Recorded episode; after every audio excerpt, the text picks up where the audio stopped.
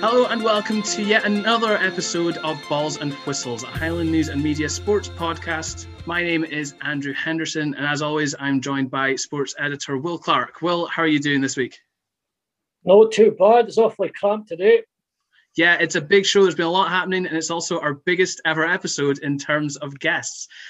We're joined by another one of our colleagues at Highland News and Media, who's also been a freelance sports reporter up here in the Highlands for quite a few years now. Alistair Fraser, Alistair, how are things with you? When you when you say quite a few years, you mean absolute yonks. Uh, I've been around for. I didn't want to give it away. Well, everything's fine. I'm, I'm actually on holiday this week, so you're you're rudely interrupting my break. Well, thank you all the more then for coming and joining us. Uh, we've talked about him quite a bit. We've talked about his work in the Northern Scot quite a bit. We've got Craig Christie finally joining us. Craig, how are things in your neck of the woods? I'm good, thanks. Yes, uh, te- technology's never been my strongest point, so just bear with me. No problem at all. Hopefully, you'll stay with us because we've got quite a lot of Moray talk this week. Elgin City are back in action tomorrow for the first time in months. And we're actually going to start in League Two, but not with the Elgin Edinburgh game. We're going to get to that in just a little second. There have been proposals seem to be put forward this week about a little bit of a reformatting to League Two. There are proposals that Highland League clubs, Lowland League clubs, and Rangers and Celtic cult teams are going to be added to the division. We've talked quite a lot on the podcast before about promotion from the Highland League and how much of a shame it would be if the permanent playoff couldn't take place this season. Is it worth cult teams to get another couple of Highland League teams up in League Two? What do we think, guys? Well, if I could start off, I mean, I'm, I'm really for this one because for me, the national team has suffered for years by the old firm sort of creaming off some of the best talent, but not really giving it the breathing space.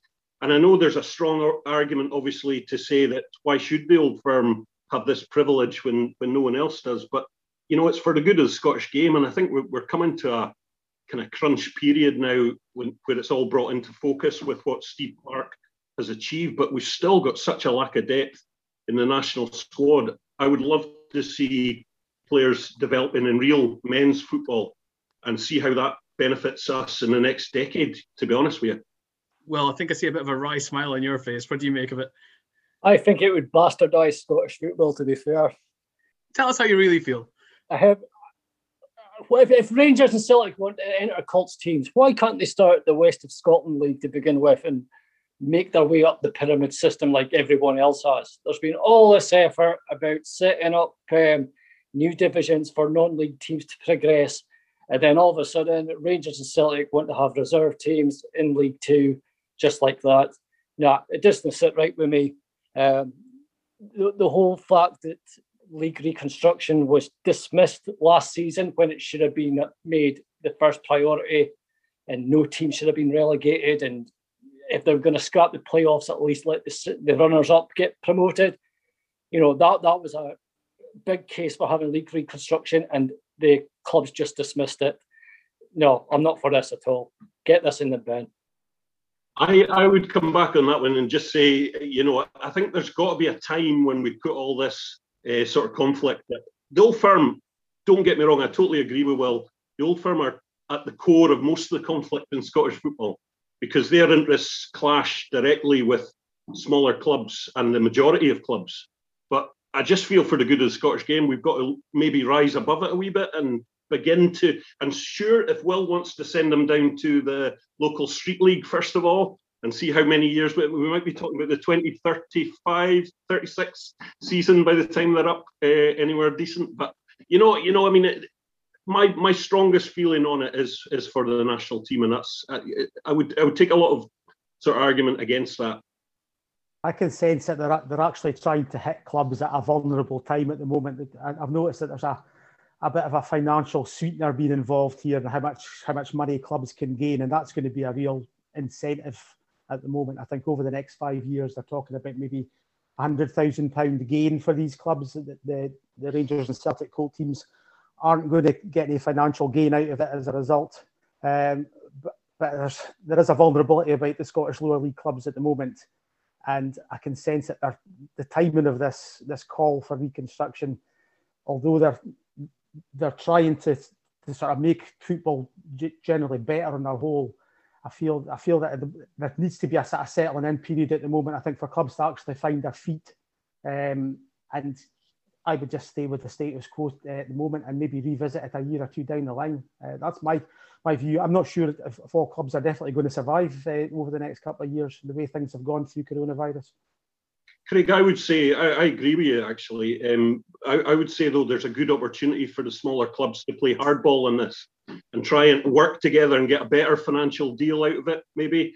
And um, you know, I, I would bring in other um, sort of elements to it. I would like to see, you know, a straight promotion from the Highland League, um, if that was what the champions of Highland League desired, uh, rather than, you know, this playoff system which is kind of geared a wee bit against them. I would like to see, you know, more. I would, would like to see the Colt idea expanded beyond just the old firm as well. I think the, I think there's scope for a broadening of the kind of lower, maybe a fifth division rather than than than a fourth tier change. You know, so it's maybe maybe some sort of regionalized element to to to kick it all off. So I think there's loads of options. I don't think we should just be steamrollered by what um, they they want at Ibrox and Parkhead. You know it's interesting to, to see that they've they've just picked out these numbers. It's Rangers, Celtic plus two Highland League clubs and two Lowland League clubs that they want as part of the 16 team division for next season. Now, I think personally, uh, you know, having spoken to you know a number of people involved in the Highland League, I don't think there's a great interest in the Highland League to step up to senior level. And, and the exception is obviously Brora Rangers, who are, you know, they're desperate and they've got the setup, they're geared up to go who else in the Highland League is really keen to, to join a national setup? Uh, Buckie Thistle did a, a recent thing where they polled their fans. That was their recent title success for themselves. The fans were polled. The committee have never been in favour of it. And Graham Stewart, the manager, recently came out and talked about summer football being an option, which would really, you know, wipe out any Highland League football standing in in the, the pyramid system because they would be running in different months. Uh, the Buckie fans incidentally came out and said overwhelmingly they're quite happy to stay within the, the North Circles. So there isn't a great appetite for for national football, I don't think, at Highland League level. So whether you could actually get two clubs to be interested in, in stepping up is another question. Really, Fraserburgh is another team in the option. I don't know where they stand, if they wanted to join their neighbours Peterhead in, in the setup or not. Whereas in contrast, there's a big appetite in the Lowland League. There's there's several clubs there who are keen to, to make the step up and it's it's geographical really because they're they're in the central belt and obviously they're, they're not going to have to do a lot more travel as a result really because most of the clubs are in their neck of the woods.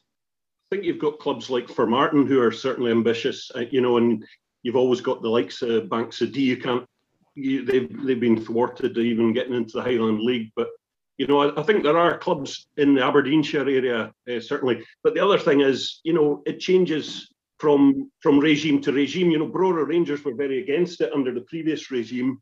They're very for it now um, under William Powrie. Yeah, they're, they're all, all systems go. I think I did a, a recent story uh, on the subject of Graham Stewart, the Buckie Thistle manager, talking about there being a lack of appetite uh, in the Highland League. And it was out in a tweet. I think Brora responded to the tweet saying that there is plenty of appetite from, from us to, to be part of the you know the, the main setup and to get into League Two. There's still a lot of ill feeling about how it was worked out last season, and all the reconstruction was buried. I just don't see it happening again this time. I have to be perfectly honest. It may just be a little bit too soon, but maybe a little bit further down the line we could revisit it. And I think that's fair enough. I, th- I think if the League Two clubs vote uh, and League One clubs vote against it, I think that should be respected. I think if the Highland League clubs are not for it, that should be respected. But I think we've got to look at a better system than what we have now because, you know, I think there's a cliff edge for talent in this country. I think players are comparable to the best in Europe up to the age of 16, 17, and then they can't make that leap into into senior, you know, proper men's football. Um, too many of them can't make that leap, and, and that worries me. You know, so we, we, have got to find some sort of solution to that. But Peterhead manager Jim McInally um, he hit the nail on the head. The onus is on Celtic and Rangers to develop these players. It's not on Scottish football's responsibility to develop Celtic and Rangers best players. You, you look at the Rangers teams; the, they're the champions just now, but how many chances do they give to youth players? Celtic maybe have been a bit better in recent years, but all this talk about Colts teams is that not what the loan system's for? Well, there was talk about Rangers forming a, a partnership with Clyde as well over the last week or so, wasn't there? Yeah, and I think Hibs are the same as Stenhousemuir, is that right? I think so. I'd have to double check that, but I think so. So yeah, I mean, there, there's those arguments both ways, aren't there? There are other ways of developing young players, but we've also seen Caley Thistle, as Alistair was saying, other teams might want to implement cult sides. Caley Thistle have been asking to put a cult team in the Highland League for the last couple of years and been told no, with the idea it's better to keep everybody together. So I can kind of see the argument both ways on that one. But I remember there when uh, Caley Thistle were rejected by the Highland League, the reaction from fans in the Highland League was hugely positive. You know, it's not just League Two; it's for any division. I think any division would see a reserve team in their league is being detrimental to their division. Uh, listen. I'm I'm totally at ease with that. If it's the wrong system for Scottish football, but you know this is a system that works right across Europe: Spain, Germany, Holland, France, Belgium, Portugal. And I know our football is different, but you know why why are we always we always say oh it's Scottish football, but do we not want to become a sophisticated European nation like everyone else? What do you mean by sophisticated, Alistair? I don't know, just like good. We want to get good, don't we? Basically.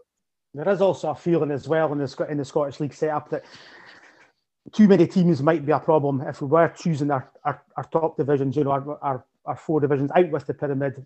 Uh, if we start cramming too many clubs into the setup, uh, it's also of spread of cash that goes through the leagues as well. So it might depend on whether we can make it attractive and, and bring more sponsorship money into the game. You know, it'd be good to get some more companies involved and get, get some more cash on the table for these clubs. They really are going to need it over the next couple of years. Do you think these Colts teams would like add fans to stadiums? Because I've been to testimonial games uh, where Rangers and Celtic fielded youth teams, and the stadiums have been almost empty. I can think of the Challenge Cup semi final uh, when Caley Thistle played Rangers Colts. That was hardly packed either. I just don't see the big benefit that would bring to the Scottish game. Yeah, I, I saw on Twitter, and I can't remember who put it up, so I'll need to apologise to whoever actually dug out this stat. And they had Rangers and Celtic cult teams in the Challenge Cup and looking at their attendance levels, and it really didn't make any sort of dent in, in what you might expect. I think there would definitely be a perception that these cult teams are very much reserve teams and they're not the, the real deal to fans. I could be wrong. I could quite easily be proven wrong with that, but I don't see it making a huge difference to crowds, and suddenly you're going to get thousands and thousands of people in, in League Two. A couple of hundred on a on a gate though could be could be a lot of money, you know, for, for certain teams. Did, did the old firm teams not on, on the previous reconstruction uh, proposals when they were trying to get in before? They made a promise that they were going to buy a certain amount of tickets for the match. Uh, can't remember if it's 250 or 500. This was the, the financial sweetener. 200, Craig, I think it was. I. I mean, that obviously that is a is an incentive in itself for League One and League Two clubs, and they're going to get a bit of cash as a result of these clubs coming in. It's, I mean, I can see the argument for maybe, maybe yeah, the adult football for these young young guys. They need to get a more competitive level of football to bring them up. Maybe maybe they should be looking to, to start them in the Lowland League or something like that, and then and see how they progress from there. And obviously, the ceiling is League One. I think that's that's how they've, they've laid it out. Am I right in saying that that they, they, they can't get promoted any higher than League One? Yeah, that's right. Yeah. Yeah, again, that's similar to the system in Spain. I know B teams can only go up as high as I think it's the third tier there as well. So, like Alistair was saying, there's a precedent for that, and that's that's not entirely uncommon throughout Europe.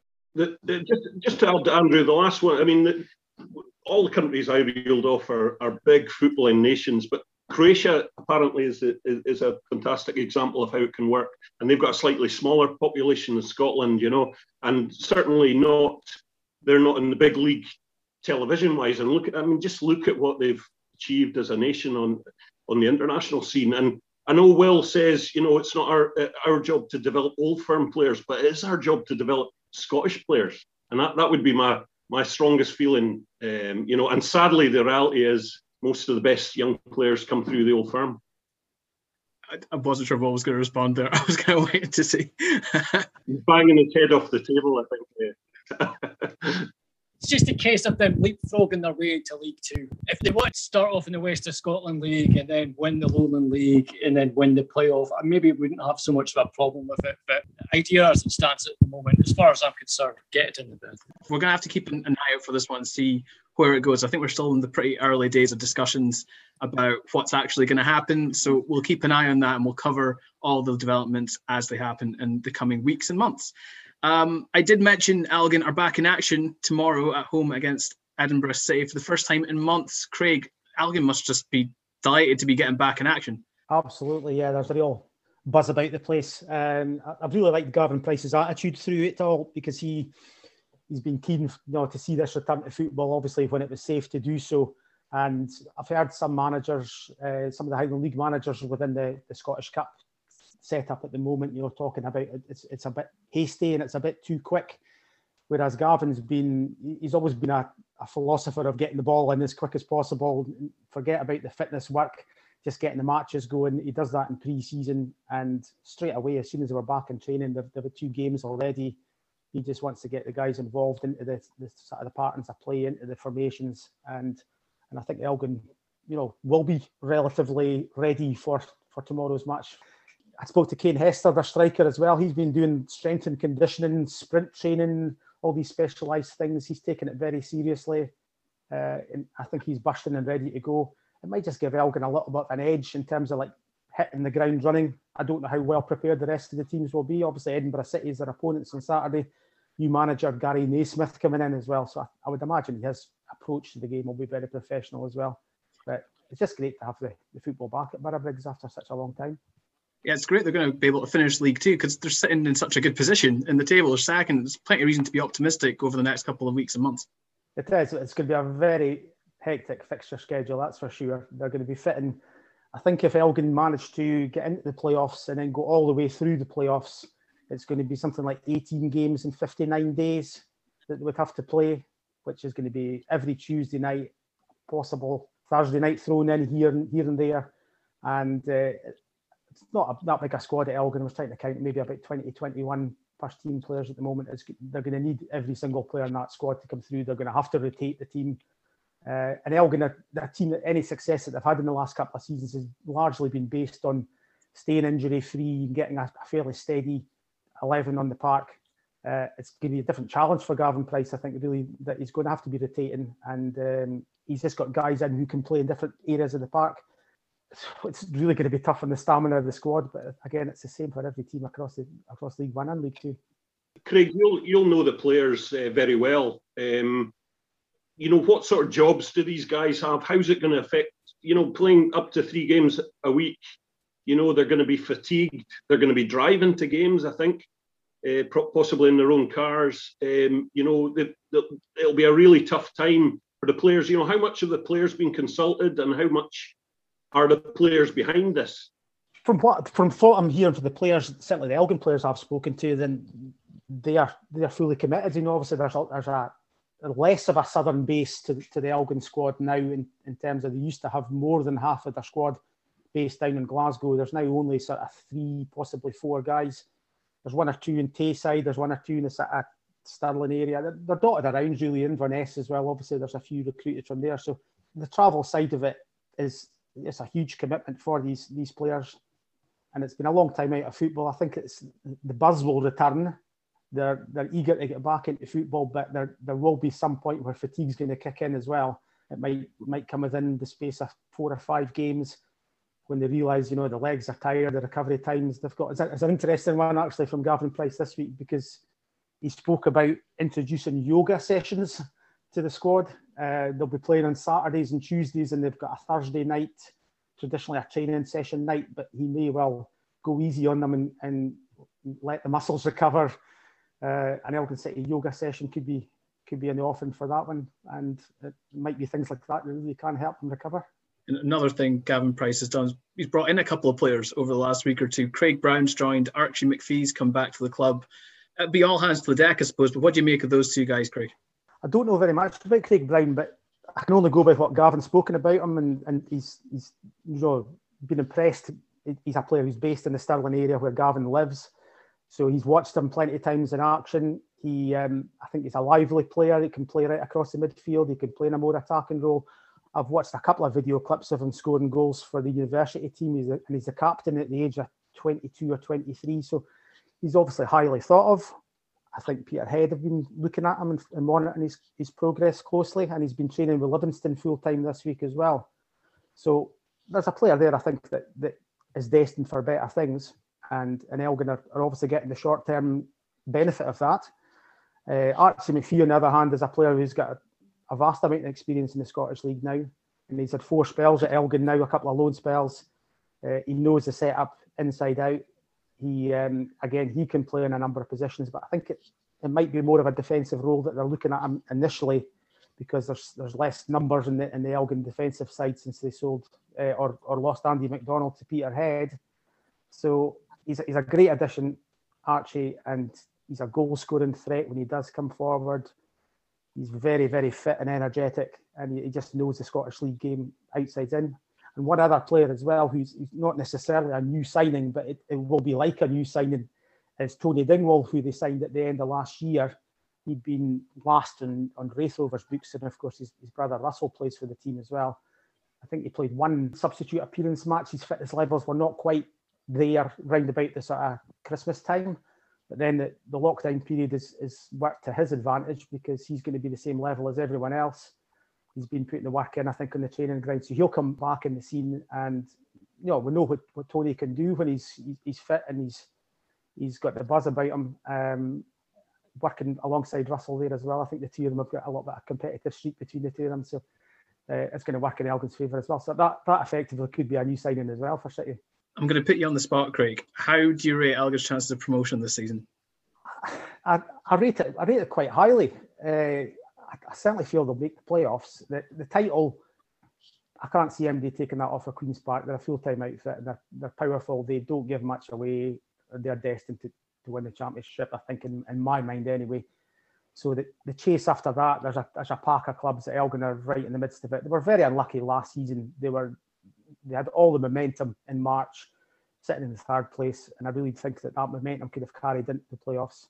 But the playoffs is a it's a different breed. It's like you're entering into a cup competition all of a sudden, and, and the form can suddenly be forgotten about. It's this, this two-legged situation. It's how you handle the pressure of the situation. Uh, I think this could be Elgin's best chance yet, uh, and it's 21 years now they've been in in League Two. They've been in the playoffs twice before. They've failed. That time lucky? Why not? Why not? We'll we'll say yes it is going to be a big few days for North football, not just because Elgin's back, but we've also got the Scottish Cup back on Tuesday. There's a load of teams up in our area in action. We've got Nairn hosting Montrose. Huntly, I know we'll be looking out for away at Dumbarton. Elgin are against Ayr United at Borough Briggs. Keith are at home against Clyde. I'm going to talk about Buckie versus Caley Thistle in a minute, but I want to start with Brora's game against Hearts because this is arguably the tie of the round, really, isn't it?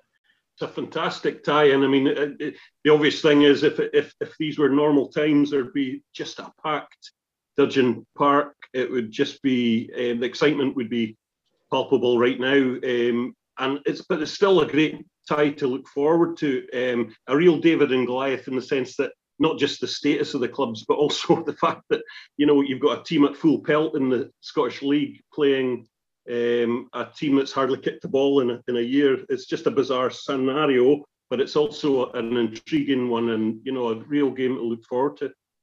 That's the thing about Brora Rangers. They've got plenty of experience taking on the big teams. Uh, they've already knocked out um, teams higher above them in the Scottish Cup, such as Stranraer and East Fife. They've been to Kilmarnock. Uh, in the Challenge Cup, they've played Hibs this season. They've played Dundee. So it won't overwhelm them they have they know the experience of playing against um, top teams, and you know it, it, it's a magic of the cup. Can you do it on a Tuesday night at Brora? Hearts have got to find that out. Don't get wrong, I'm, I'm not a betting man, so I wouldn't put a tenner on Brora overcoming uh, Hearts, but you never know. On a one-off game, no replays, straight to penalties, it could happen. And I know you're not allowed supporters in the stadium, but do you think William Powrie could maybe take some of his alpacas along just to intimidate Hearts a wee bit? Are alpacas intimidating? well, they can be if you if you look at them the wrong way, right, Andrew. Okay. You should know that. that's the thing though. Will's kind of alluded to there. You know, they've played against teams of that sort of level before. They were down against Killie a couple of years ago, but home advantage, like Will says, the result has to be had on the night. It could be one of the better chances they'll have to beat a team of Hearts' and stature, right? They've got they've got absolutely nothing to lose. They've got a lot of experience in that Brora side as well, you know. And I think, as maybe Will said, they won't be phased by the challenge. Um, and it's it's a 90 minute game of football. Just go and have a go at them. You know, just get absolutely torn in and let them know, as John Hughes likes to say, that they've been in a game. You know. The one thing Alistair touched on was the the you know the fact that the championship clubs have been playing right through, and that that does make it a disadvantage for for the likes of Brora and, and Buckie and, and even Elgin City, who've got Ayr United as well. It, it is a big advantage when you've been training every week. I think at the start of games it's going to be important. Uh, you know, for, for any of the small teams, they've got to start a game well, and if you can ride it out for the first twenty minutes, half an hour, then the confidence will grow and the the sort of the, the niggling side of things on the on the, the higher class opposition starts to have a bearing as well. And you're absolutely right. You know, on a, on a 90 minute game, you just have a go at these teams. You don't go gung ho. You just believe in yourself, really. And and Brora have got every chance of really making it hard for Hearts. I think a lot depends on Hearts' appetite on the night. Will will they fancy it? You know, will their players be kind of between league games really have the same kind of appetite that Brora will come out with? You know, that, that's a big question as well.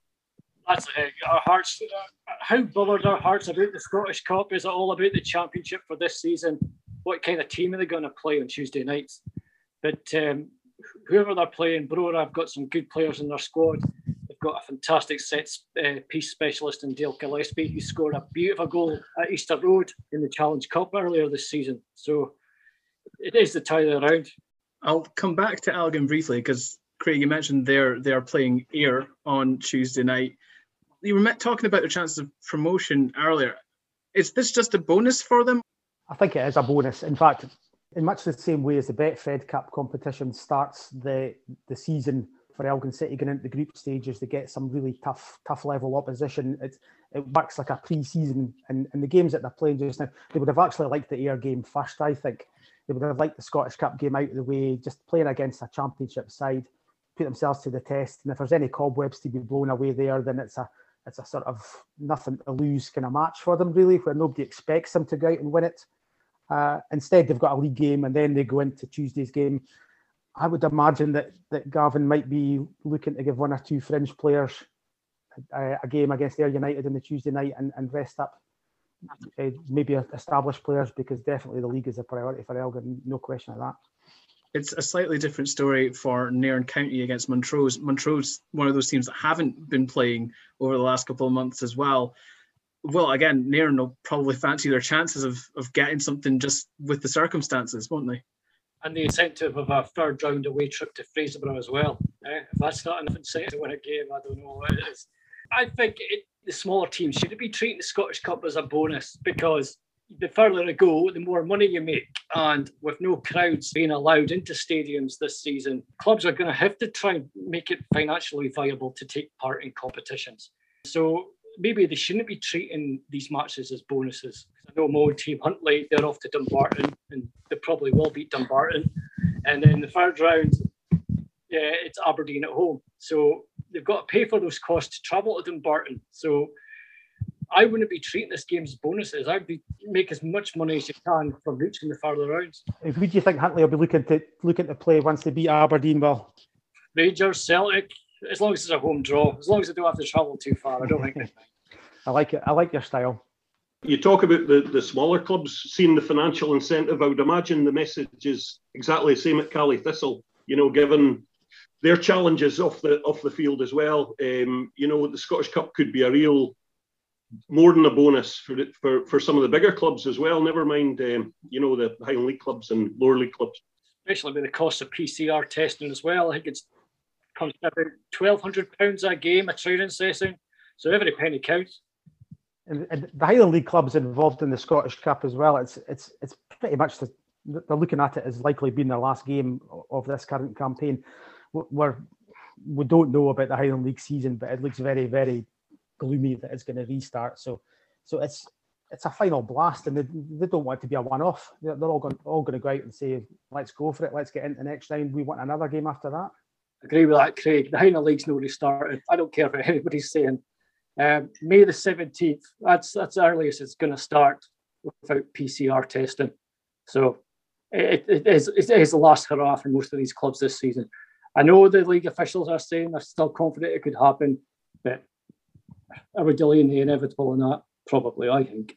Yeah, I'd have to agree with that, definitely. It's just not feasible, really, is it? I mean, um, you, you have already got so many games to play. Um, you've got the cost of testing, if that's still an issue. Um, it's just not going to happen. And uh, you know, I've, I've been really impressed by Rod Houston in the way he's kind of showed leadership for the North game throughout this whole pandemic. But you know, I, I, I, wish they would just maybe make a call on it now. You know, I think the time's come. I think most clubs would agree with you, Alistair. It's an interesting one with the Caley Thistle Buckie game that uh, we mentioned just a minute or two ago because a week, maybe two weeks ago, I would have said Caley Thistle were there for the taking and Buckie will really fancy their chances. But the last couple of results for Inverness, suddenly they're on a bit of a high again. I mean, it's going to be a really interesting one because Buckie will still probably fancy their chances, like we say, on the occasion, a one off game. But Inverness are much stronger now. I mean, Craig, you've been talking to Buckie this week, haven't you? What what do they make of this at the minute? I think they've been realistic about their chances. Graeme Stewart realises that they're not going to get a lot of the ball, and they're going to be dominated for long stretches, and it's just how they can withstand any pressure. And I don't think Caley Thistle are scoring a lot of goals at the moment, but we know that they've got the, the potential firepower there, and at the same time, Buckie are, are, are, quite strong defensively as well. So if that again, it's another one where if it stays nil nil for a for a long period, then the Buckie confidence will grow because he's, he's talking about Graeme Stewart's talking about making the most of that periods of possession that they have and and turning that, springing that into attack. He feels he's really got the players who can hurt Caley Thistle, as he put it, hitting them on the break and and you know using that possession to good effect. It's just whether Buckie have got the strike power to to maybe snap up those few chances that they're going to take. I'm not sure that they've really got a prolific striker in their in their ranks at the moment. So that's my biggest doubt. If they had someone who was, you know, John McLeod from from two or three years ago when he was the the, the high scoring Buckie Thistle marksman, uh, if he was in the side, it, it might be a different story. But who knows? Who knows? What do you think, Will Alistair? Is this a, a potential banana skin for Caley Thistle? Well, I, I, just my mind cast back to the game at Alloa a few weeks ago, and after that, I had grave reservations about their chances of staying in the championship just because of their defence. Um, Alloa didn't have to work that hard to run right through the middle of the heart of defence. And if it wasn't for Mark Ridgers, they would have lost that game. Uh, Mark Ridgers, I've got to say, I take my hat off. I think he's having an outstanding season so far. But they did improve uh, at the game, I, the Raith game I was at last Friday. I thought they looked a better team. Uh, for, fortunate not to win it, um, and defensively they looked a bit better. Uh, you were at the game on Tuesday night, Hendo, so I'll let you describe how they did there. But I think they have improved. I think they'll have had heart to hearts um, about how their form has been this season. Um, so they have improved, but can they do it at a Tuesday night in Buckie? I took in the pay per view game for once. It's not a thing I particularly enjoy doing, um, and it was wasn't a classic game. If there wasn't a wee bit of Caley Thistle interest in it, I would have switched off. Um, but what what impressed me was the way they've tightened up defensively. I think really they've really got it together at the back, albeit they were against ten men for most of that game. Um, but what, what what really sitting back and watching it, what really struck me was the poor use of the ball in the final third at times. I think in the first 20 minutes, I counted about five or six times where they were wasteful uh, going forward against uh, Raith when really there was something on to create. And that's worrying. And I just hope that Billy Dodds coming in, you know, someone with his coaching experience, he's a, he's, you know, he's a top striker in his day. I really hope that the combination of him and Neil McCann can sort that out because Caley Thistle do have a, a real talent up there, but they've got um, inexperienced players who are still learning the game, and it's uh, you know it's woefully evident at times uh, in these matches. Yeah, I, I, don't really disagree with you, Alistair. What I will say is one of those inexperienced players, Roddy McGregor. The last couple of times I've seen Caley Thistle, he's been the standout. I, have been really impressed with his touch and his intent going forward. And I suppose uh, we're getting a little bit ahead of ourselves talking about the cup because they've still got a game tomorrow in Dunfermline. But looking at that cup game, they should have no lack of motivation because it's a potential Highland derby in the next round if they get through. Listen, Roddy McGregor's a super player, and I didn't mean it against either him or Daniel Mackay in any um, derogatory fashion. I mean, they're they're absolute uh, gems of young talents that have come through the youth system. I just think that their inexperience does show at times, and they're being leaned. Uh, there was that great start in the midweek where um, something along the lines of almost half Caley Thistle's goals uh, this season have, have been uh, contributed by the youth team products, you know. And I mean, that's a tremendous start and a tremendous feather in the cap for the club. But where, where I really like to see a bit of improvement from these lads is just that little bit of savvy in and around the box and which which runs they make, which passes they make, and simple things like that. But they're not alone. Some of the more experienced players have also been a bit wasteful uh, up front as well. So as I say, you know, Billy Dodds is coming in there. We, we all know Billy from press work, and he, he's full of energy. He's full of full of a love for the game, um, and I think rubbing off Neil McCann, hopefully that will really help these players in, in weeks to come. And I mean, it's it's they've really got to they've got to improve in front of goal because there's so much at stake. The final third doesn't need to improve a bit, but on paper it's a good squad, and it should be good enough to get away from trouble because they're only three points away from the playoff places now. It's crazy how tight that league is.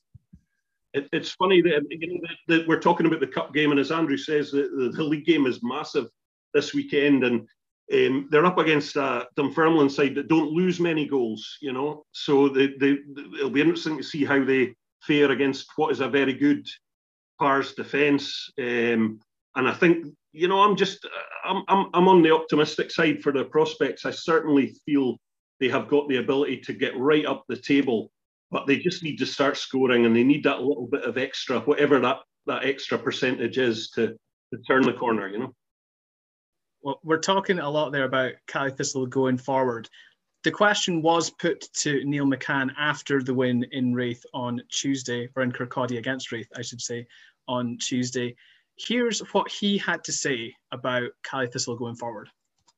You can see that they're a bit we are getting a wee bit you know, panicky in terms of uh, we, we haven't had that win since the Ayr United game. And, uh, and you could see that they were just holding on, they were getting deeper, they were maybe choosing the wrong pass, uh, maybe getting a little clouded in terms of their judgment when they needed just to move the ball and stay calm. But I can't blame them for, for that because of the, the situation they've been in. But yeah, I would like to think that we'll improve in the forward areas of the pitch. That hopefully will, will place a bit of calm on their shoulders now.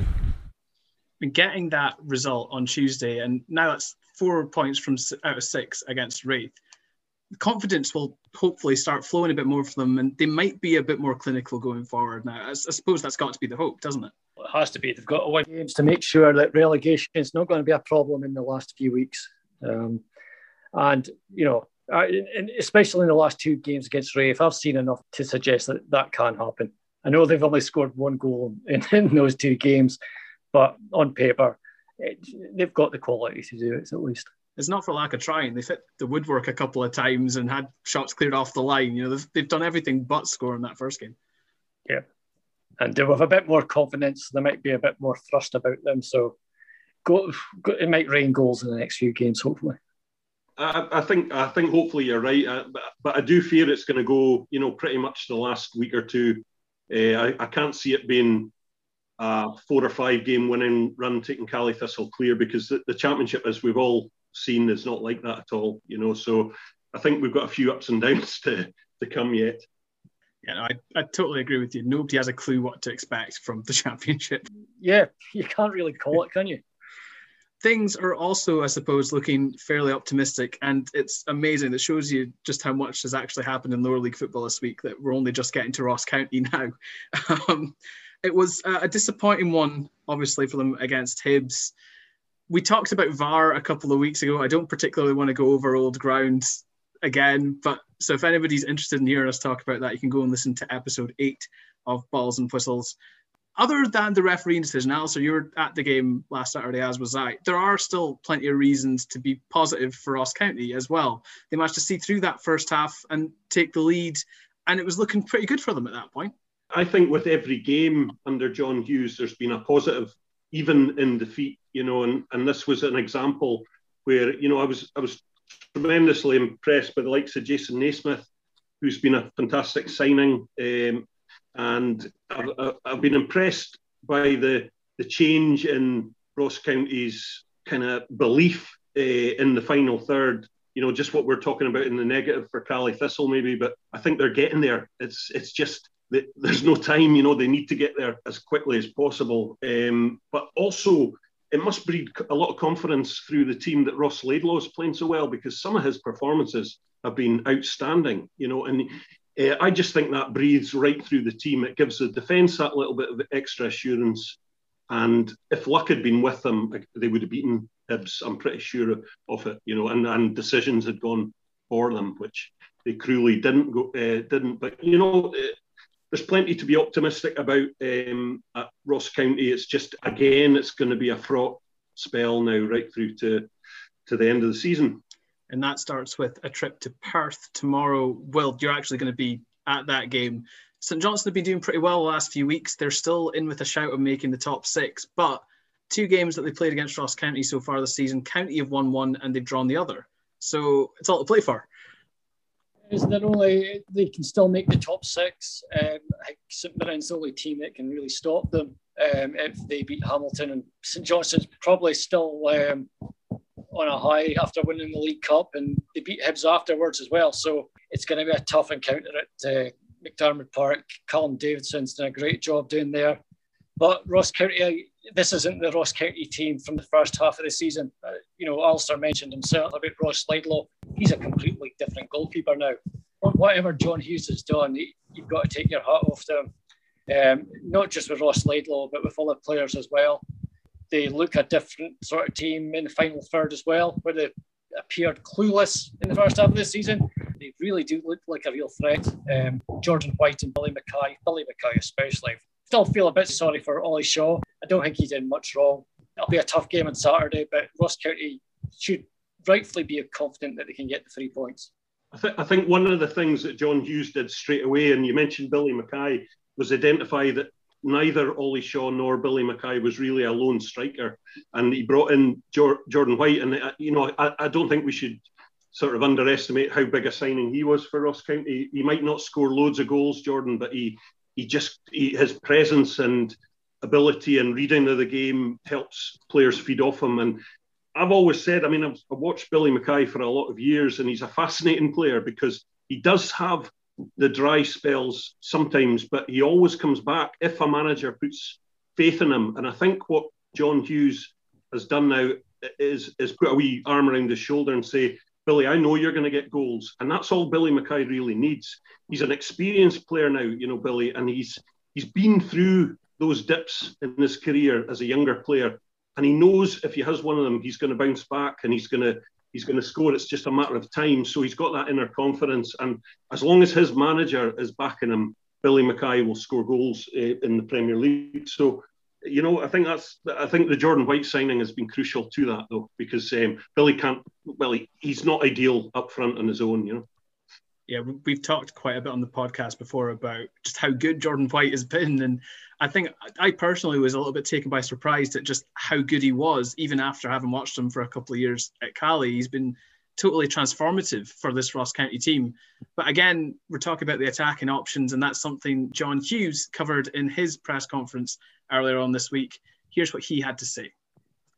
Billy's a streaky striker in terms of coming on and. Uh, you know, once he goes on that goal run, you know, he can't stop and long may that continue through now to the end of the season. Jordan's a perfect foil for them uh, in terms of, and Ollie Shaw, you know, Ollie Shaw's still got a massive part to play for now to the end of the season.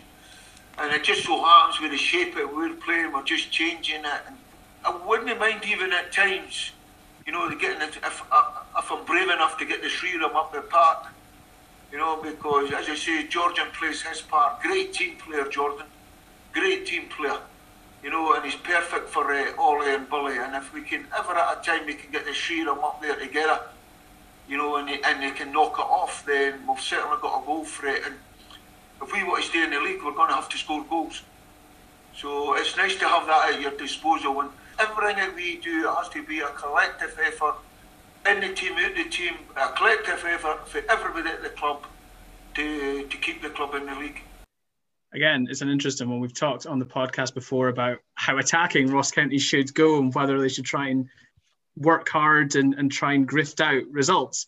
Suddenly, we're talking about playing three up front for Ross County, and that doesn't seem crazy. It's it just goes to show how well John Hughes and how much of an impact, like we say, the likes of Jordan White has made on this county side. I think a signature of John Hughes' teams is there's no real fanciness about their teams. It's just stick to what you know and what you're good at and just get on with it. And I think that players have responded to that. You know, Billy Mackay, you know, stick a partner with you up front and just score goals. It's working. I think they can get more from these players, which is exciting, I suppose. But it's um, again, I keep saying it, but they, they've got to start delivering because we're running out of time, really. It's an exciting time of the season. It's, this is when everything is on the line, and it really matters that people go out and perform. And it's, it's just crazy to think we're already into like the last few weeks and months of the campaign. It doesn't seem like that long ago we started up again, but maybe that's just me. I don't know. even old cynics like me get excited at this time of the season, Andrew. You know, even though I've seen it so many times before. But no, it's it's it's always a great time. And what fascinates me at Ross County is the potential. As I, I think I touched on already, I think they're a lot better than they've shown, and there's still a lot more to come from them. So hopefully that will be in the next coming games. You know, and the fate's in their hands. That's the main thing clearly, based on how long we've been talking about football, it's been a big week there, but there has been a couple of non footballing stories. Will, you were talking to uh, an Inverness cyclist this week who's gone online and managed to get quite a bit of success. What's been going on? Yeah, Beth McIver from Cradle Hall. She's been signed up by Movistar team, who are a big Spanish cycling team, to take part in um, virtual cycling against the top uh, riders from around the world during 2021. It's an incredible achievement since she only really started cycling two years ago, encouraged by her boyfriend, whose dad owns Bikes of Inverness. She's been selected as part of an international team and they're going to be taking on the top virtual cyclists in the world over eight rounds starting in April. So, fantastic story that an athlete is taking on the world's best uh, virtually, and who knows, maybe one day in reality we do the same. I think this is the first time we're delving into esports on balls and whistles, so something a bit different for us as well.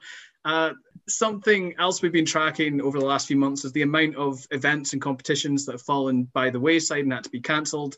Uh, again, Will, I'm coming back to you. There was some bad news for golf as the North Golf Winter Alliance declared their season null and void. Yeah, basically because of the announcement from the government on Tuesday regarding uh, travel restrictions. They're not going to be lifted in time for the winter season to finish, for the summer's competitions can start at each of the golf clubs. There was no great surprise. There was probably an inevitability to it, but they accepted the decision and uh, hopefully the winter golf season will start in October as usual when COVID 19 is no longer a problem. You know what? I think we've basically been talking about sport for just about long enough. So I'll just give a quick mention to Alan Henry's article on the back page of the John O'Groat Journal today. I had a quick look at it earlier. It's an absolutely phenomenal story. Again, this is in cycling.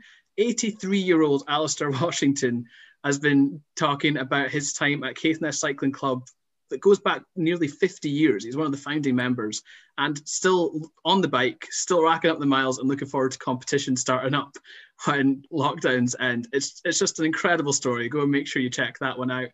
Guys, I think that pretty much covers us. I'll do my usual closer, which is buy a paper, support local journalism, and also if you're on one of the Inverness Courier, Northern Scot, whatever Highland News and Media website, buy a digital subscription because that's going to be a thing and there's some exciting stuff coming up online. If you want to get in touch with the show, we're on Twitter at balls underscore whistles. You can also get in touch with us at balls and whistles at hnmedia.co.uk. Thanks to all you guys for coming on. It's been a blast talking to you about all of the football. We've covered so much stuff. We'll be back next week. Thanks for listening.